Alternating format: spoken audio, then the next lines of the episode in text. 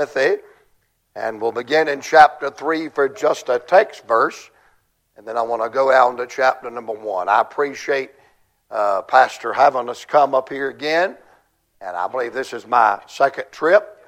I hope it's not my first and last. I thought I'd throw that in there, and uh, I love him, and I appreciate your burden for the Lord.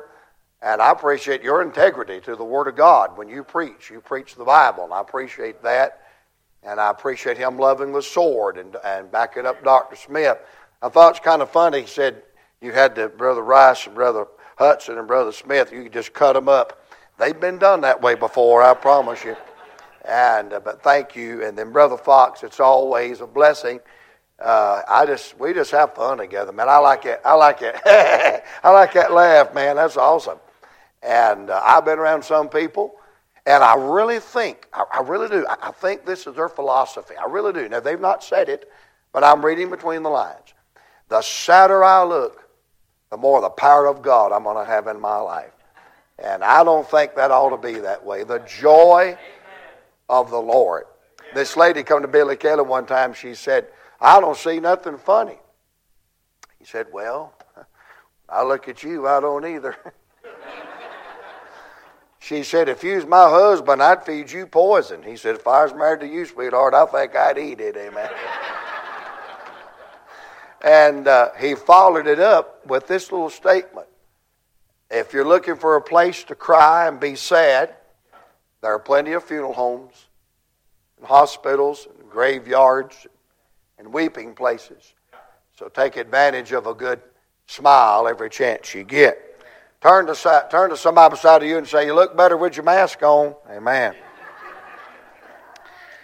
2 Timothy chapter number 3, very familiar. This know also that in the last days, perilous, dangerous, violent, unprecedented, uncontrollable, perilous times shall come. How many believes with me this morning that day is here and that time is now? Beginning in verse 2, and I'm not going to read all of this, but beginning in verse 2 down through verse number 13, he identifies the times.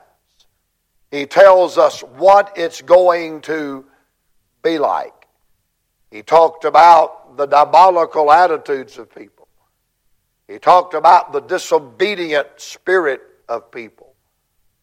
Then he talked about the deception that would be in the midst of these perilous times. And I believe we're in days of deception like never before. Political deception, moral deception. Sad to say, even religious deception. What bothers me, he begins in verse 2, and before he gets to verse number 13, he's talking about society as a whole.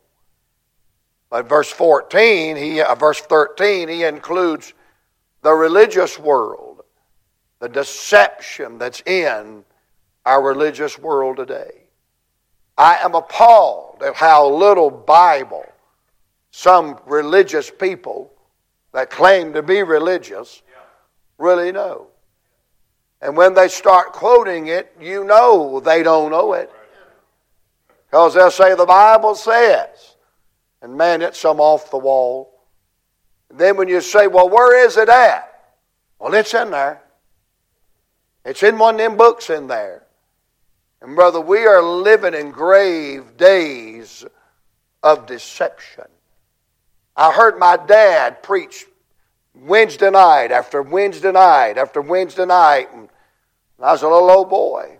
The book of Daniel and the book of the Revelation. And Dad dealt one Wednesday night with a subject called strong delusion. How men would believe a lie quicker than they would believe the truth. And, and Pastor, I always felt like that, you know, that would be maybe in my children's lifetime or my grandchildren's lifetime. Buddy, it is in my lifetime. It is in your lifetime. I, I can't imagine a man getting up and saying, if you vote me in, I'm going to raise your taxes. And people will do that. If you vote me in, I'm going to make it legal for every uh, kind of perverted thing in the world to be the law of the land. You'd never believe that. And now we've got people that stand in pulpits. Now, not fundamental Baptist pulpits, but pulpits across America and say, well, the Bible may be true or it may not be true. Brother, it is true. It is absolutely true. And I believe we're living in days of strong delusion. But in verses 2 through verse number 13, he identifies these times. But beginning in verse number 14, I like this. He gives us some instructions for these times. He tells us what we are to do while we're in the midst of these perilous times. Look at verse 14. But continue thou. That in the Greek means keep on keeping on. That means no retreat. That means no regress. That means no giving up any territory to the enemy. But continue thou. What is God's church supposed to do in these days of strong delusion? Continue thou. What are God's people supposed to do in these days of social depravity? But continue thou. What are we supposed to do in these days of great deception? Continue there. Continue there. We have got to continue. But continue thou in the things which thou hast learned and hast been assured of, knowing of whom thou hast learned them.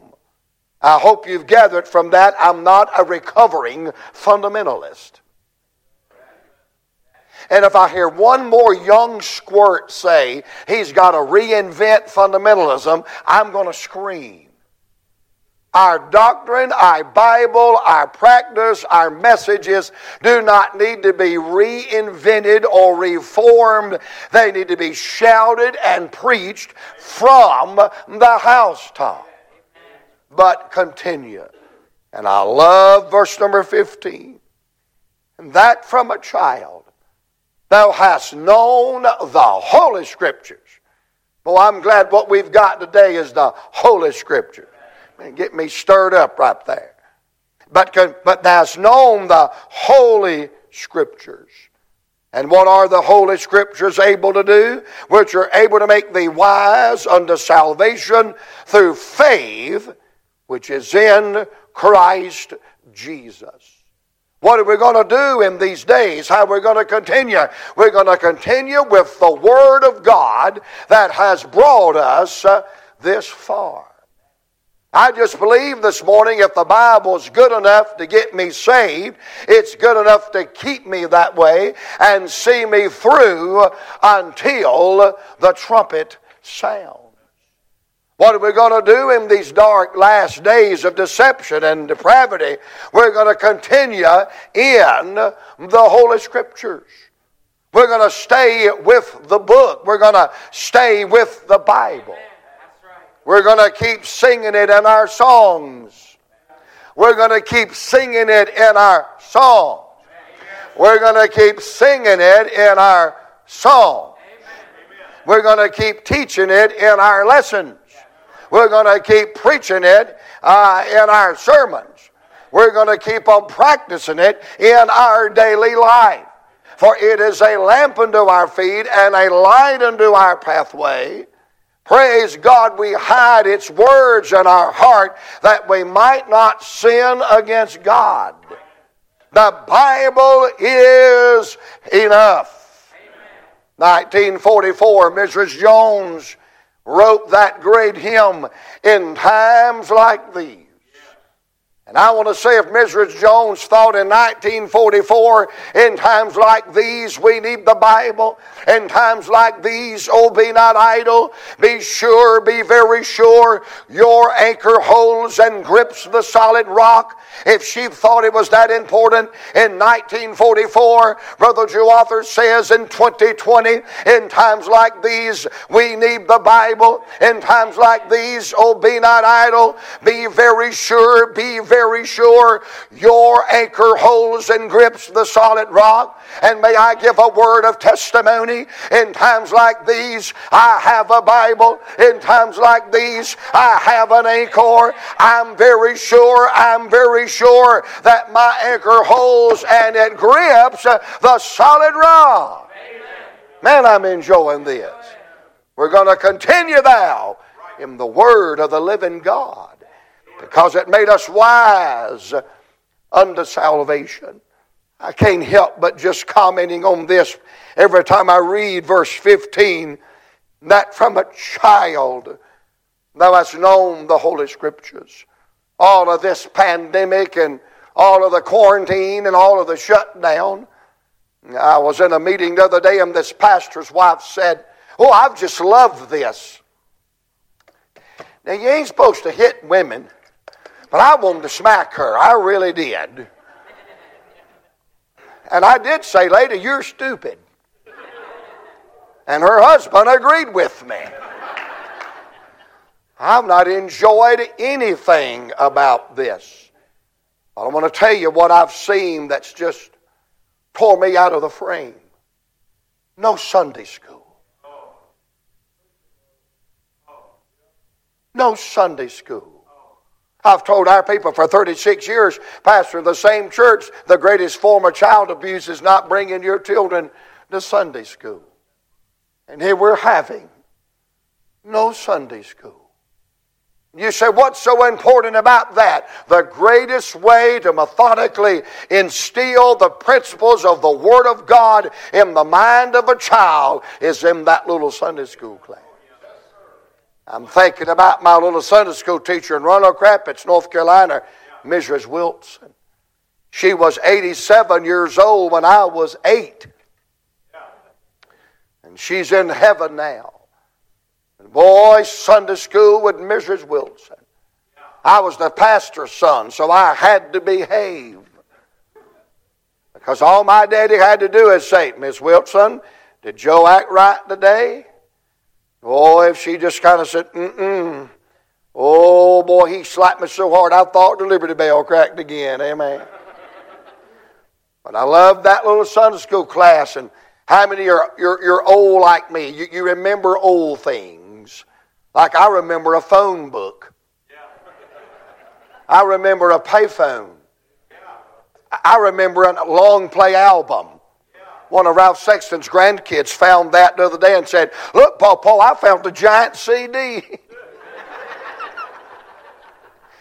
but how many are old enough? That, now, you know you're old if you remember the overhead projector. I'm going back further. You know you're old when you remember the flannel graph. Cut them little pictures out and stick them on that little piece of felt. And what I loved about Mrs. Wilson, I didn't appreciate it then, but that, that little picture may have been of David with a sling in his hand, or Moses with a staff in his hand, or a little boy with a little basket of lunch in his hand, but somehow she got to the cross and somehow she got to Jesus.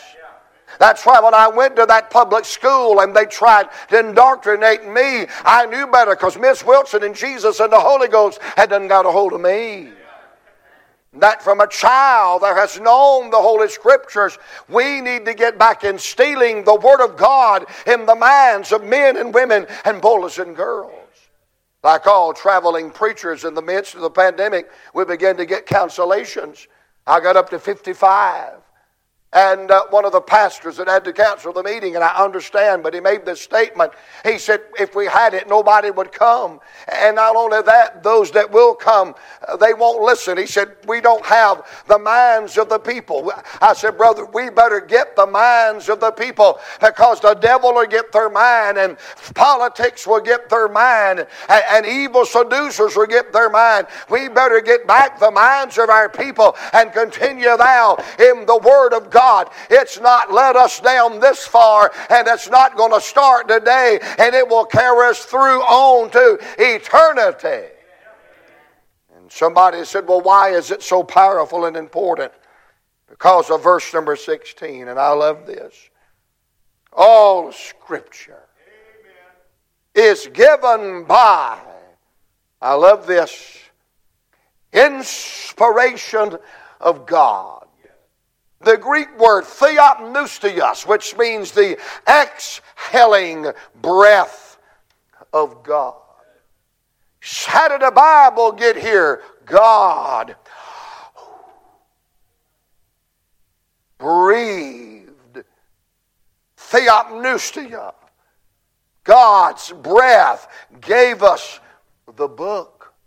All scripture is given by inspiration, the exhaling breath of God.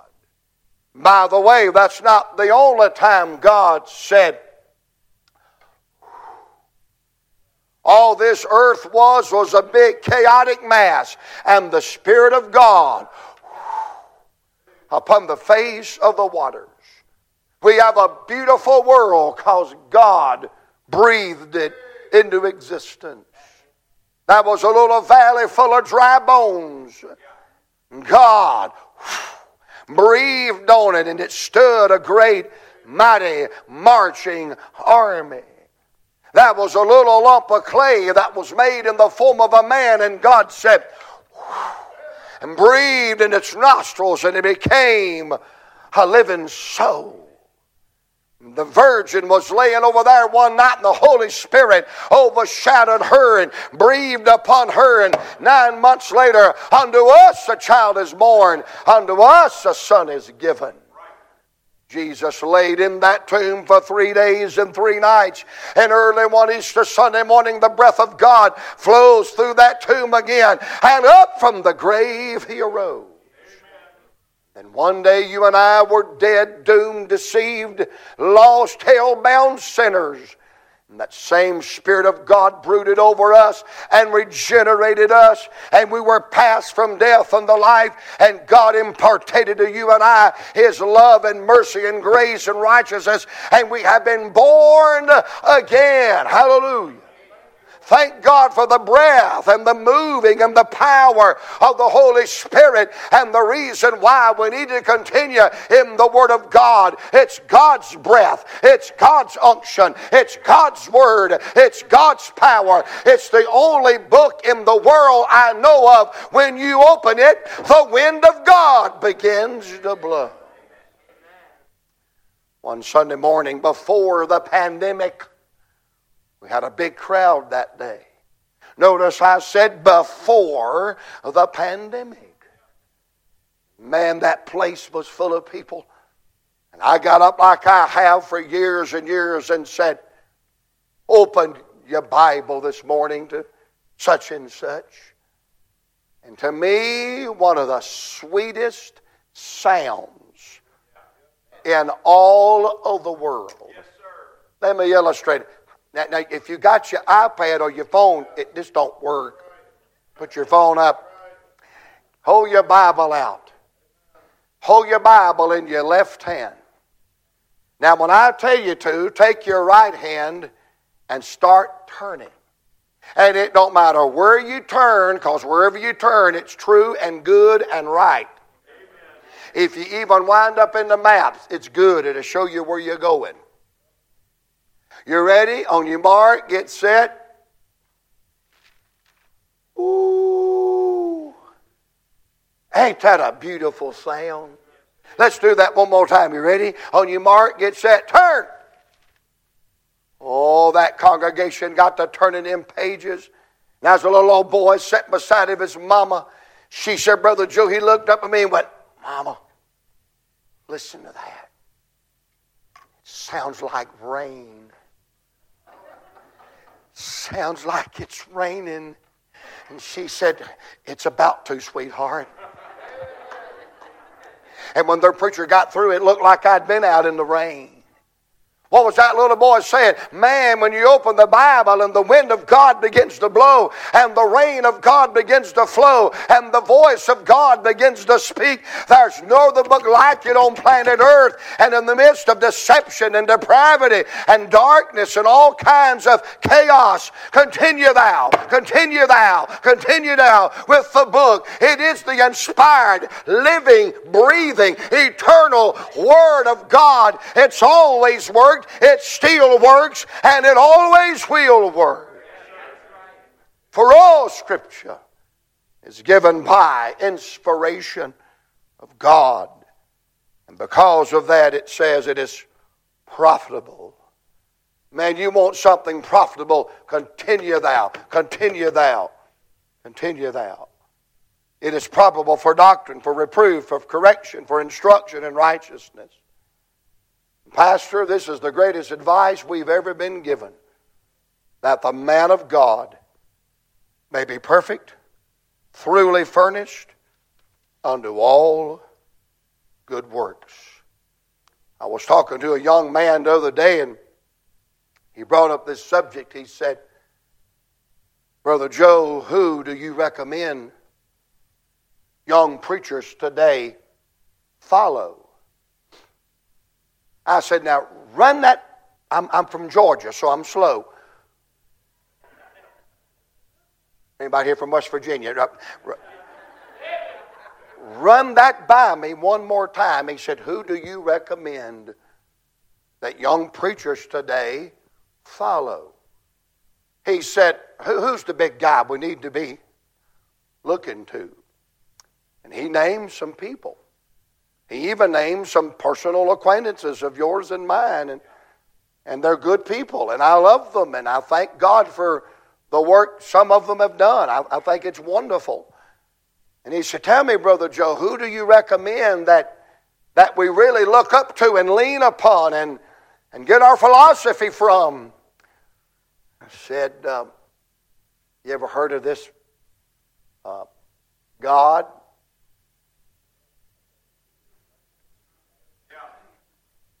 And he said, Who? I said, God? The Bible? I said, let me ask you something. I said, do you, and I named some great preachers. I said, do, do you think so and so is a great man? Yes. I said, do you think so and so is a great man? He said, sure.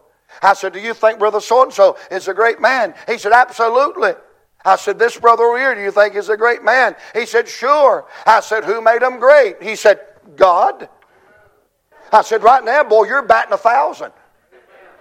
And I said, Have you ever thought about this? I said, Get your Bible, go off in a thicket somewhere, and get a hold of the same God that made him great, that gave him wisdom, that gave him instruction, that gave him power. And I'm telling you, the God that blessed our forefathers and the God that's blessed great men is still able to bless you and I. We just got to continue. Continue. No retreat, no backing up, no giving up. But it's onward, Christian soldiers, marching us to war with the cross of Jesus going on before. There's glory in my soul since Jesus took control and He put within me a happy song. What is that happy song? Press on. It won't be very long. Press on. It won't be very long. Let's stay faithful. Let's keep preaching. Let's keep singing. Let's keep soul winning. Let's Let's stay with what's brought us here till the trumpet sound. How you're not going to face these last days. We're going to continue. And I'm glad we've got something to continue with the Word of the living God. He identifies the times, He gives us some instructions for the time, and He gives inspiration for the times. What is it? The Word of God. Now, what I love about the Brother Paul, I love it. I, I ain't got all day to preach through this whole book, but I'm enjoying this. What I love about Brother Paul, he not only taught and preached by exhortation, he taught and preached by example. Paul's life lined up with everything he ever preached. You say, well, how did it work out, him telling that young preacher, continue, continue, continue? Well, let's look at the last chapter. Chapter number four. Well, glory. Start in verse number six. Let's see if the preacher practiced his own preaching. Let's see how it fleshed out in his own heart and in his own life. He is telling those young preachers, continue, continue, continue, stay with it. No backing up, no retreat. Continue, stay with it. Well, how did it work out in his own life? By his own example, by his own testimony. Come down to verse 6 of chapter 4. For I am now ready. That's the third time Paul has said that in his writings. The first time he said it, he said, I'm ready to preach the gospel. The second time he said it, I am ready to go to Jerusalem bound or unbound. Now he said, I am now ready. I'm now ready to be offered. For the time of my departure is at hand. I love A.T. Robertson's word picture on this. He said, The word pitcher is a sailor that's getting ready to take the final step off the pier onto the boat to pull up the anchor and cut the rope and sail to the other side. Oh, Paul said, I'm about to take my final step. The rope is about to be cut. The anchor is about to be lifted.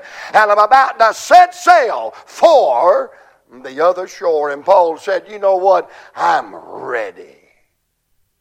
He said, But before I leave, I want to leave a little word of testimony and example.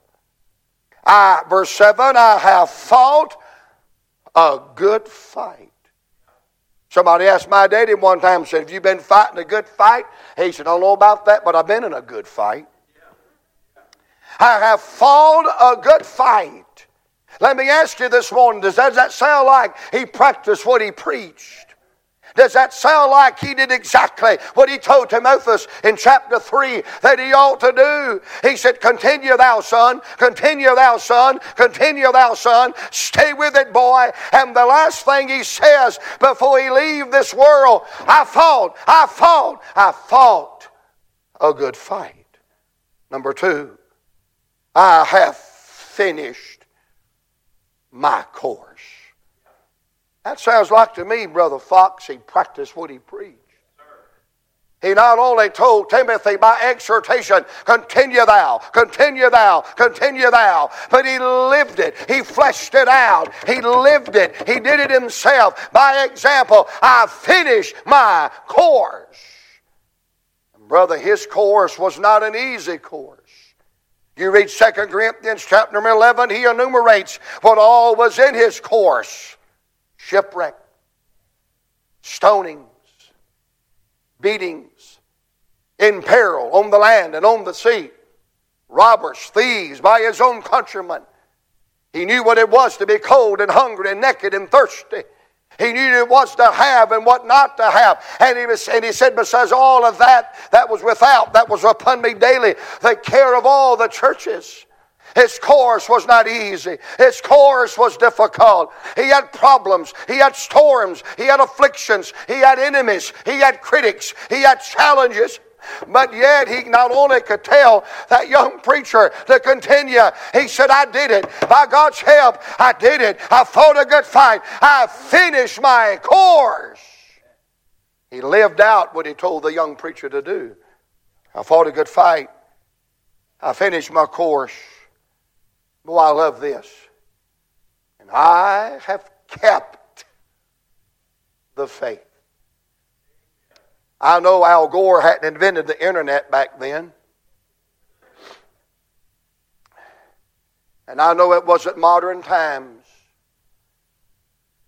But, Pastor, I've just got this confident feeling in my soul that if Paul was alive today with all of the modern inconveniences, you would never hear him on an internet podcast apologizing for being an old fashioned preacher and believing the Bible.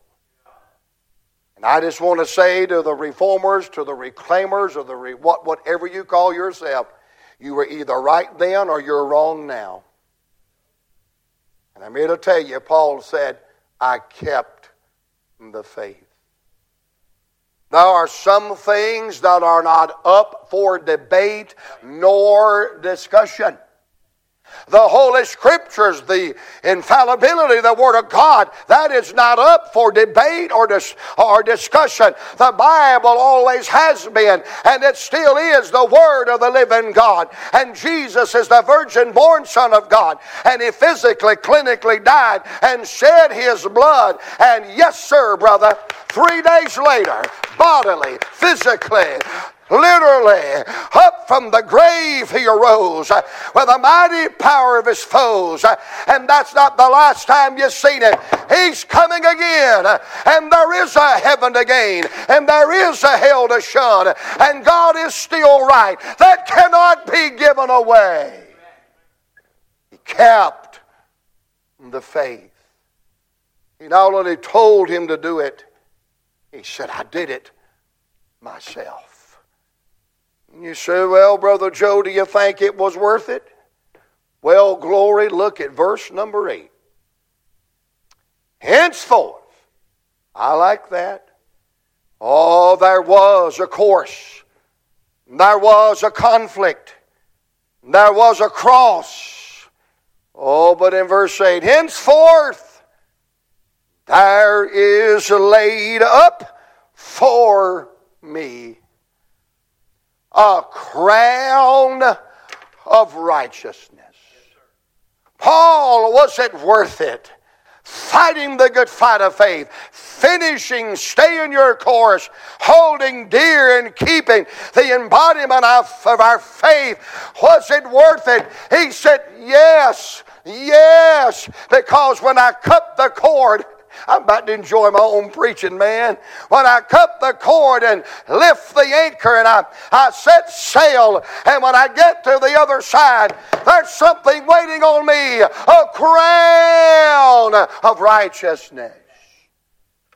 And Paul said to that young preacher, he said, Now I told you to do it. And I showed you by example that I did it. And I got and I got me a crown for doing it. But he said, Son, you're not going to get left out either. Here's this right here ought to make a Presbyterian kick the back end of the, of the, of the robe out. There is laid up for me a crown of righteousness, which the Lord, Brother Byron, I love this, the righteous judge shall give me at that day Read the rest of it out loud with me. And not to me only. Timothy, I told you to continue. And I did continue. And I'm going to get a crown for continuing. And I'm telling you to continue and you're not going to be left out. It's not only worth it for me, it's going to be worth it for you. And not to me only, read it with me, but unto all them also that love is appearing. If you'll fight a good fight and finish your course and kept the faith, there is a crown. It will be worth it all. To be faithful and to be a good soldier finish our course. I was in Chattanooga, Tennessee when all of the pandemic began to set in on that Friday. And that's when they declared the national emergency and things began to shut down to a crawl. I finally got back to the house and sitting there looking at my wife, and she's looking at me, and I don't know what to say, and she don't know what to say, and I start crying and she starts crying. Because I know what it's about to do to our economy, to our business people, and our churches. And I knew that there would some people would die from it. And I've preached more funerals than I want from people that died of the COVID. And as we sat there and looked at each other, we knew what was coming. And I began to cry, and she began to cry. She and I, Brother Barron, have been married 36 years. We've been blessed. We've had a great life. If we both went home today, man, we have had the time of our life. We took that little church in 1984. She was 19 and I was 22. You say, why did they call y'all? They couldn't get nobody else. And I found out in life when you're when you're all somebody's when you all some when you all somebody has and they can't do no better, praise God. I mean, you know what I mean? When you're better than nothing, you'll be surprised at the opportunities you'll get.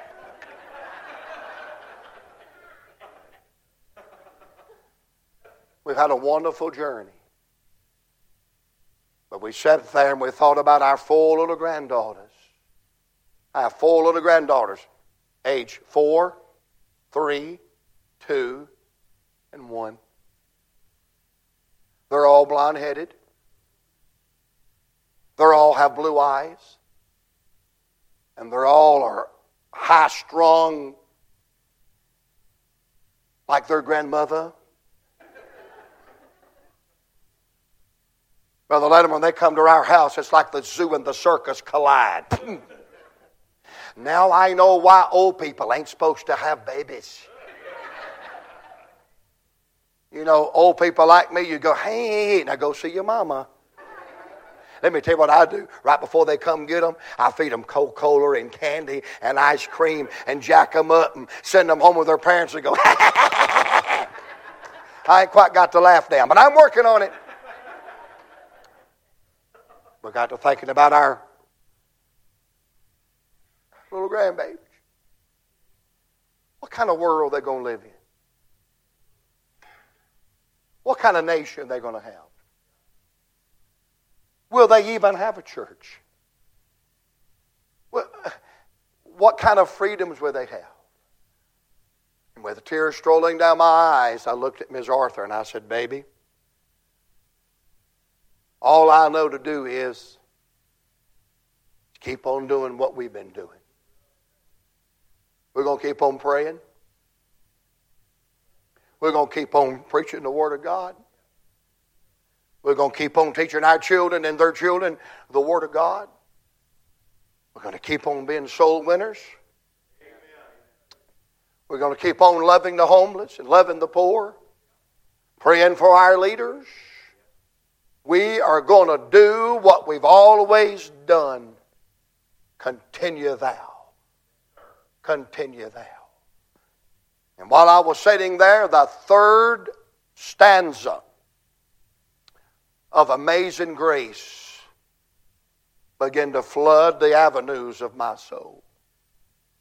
Through many dangers, toils and snails, have already come. Tis grace that has brought me safe thus far, and grace will lead us on. I wonder how many you agree with me today in the affirmative that God has never failed you up to this point. If you don't, if you believe with all of your heart, God has not failed you up to this point, raise your right hand and many believe with all of your heart. He's not going to fail you from this point to eternity? Raise the other hand. Well, while you got them up, cross them real quick and say, Well, glory, hallelujah, amen, woohoo! What we're going to do in the last days, we're going to continue What we're going to do in the midst of a pandemic, we're going to continue. What we're going to do in the age when the world seems to be falling apart, we're going to continue. We're going to continue because our God is the same yesterday, today, and forever. And Jesus is still Lord and He's not been dethroned, and the blood has not lost its power, and the Holy Spirit is still in business, and the Bible is still true. Our anchor holds and grips the solid rock. Oh boy, I can't sing anymore much. I've ruined my voice preaching like a wild man every night of my life. But the Bible does say make a joyful noise. So here goes my joyful noise. Just do me a favor, it won't hurt you. Just act like you enjoyed my singing, will you? You say, well, it won't be true. God will forgive you. Just act like it. Press on it won't be very long until we reach that land of song. In heaven, some sweet day, I'm going there to stay. Press on, it won't be very long in the words of the Burns Trio that sang at Greer Camp Meeting for 62 years. Oh, when I see Jesus smile, hear him say, Well done, my child, it'll be worth every mile of the trip. Like a happy pilgrim who's arrived on the shore and forgot how the waves tossed his ship. If I can see Jesus smile, hear him say, Well done, my child, it'll be worth every mile of the trip. Amen. You say, Brother Joe, that's just too country for me. I just can't take that old country kind of singing. I like it proper. Well, Brother Fox, I've been practicing. I've been practicing till the next time I preached in one of them proper churches, they would let me sing my little song. Can I practice on you before I go?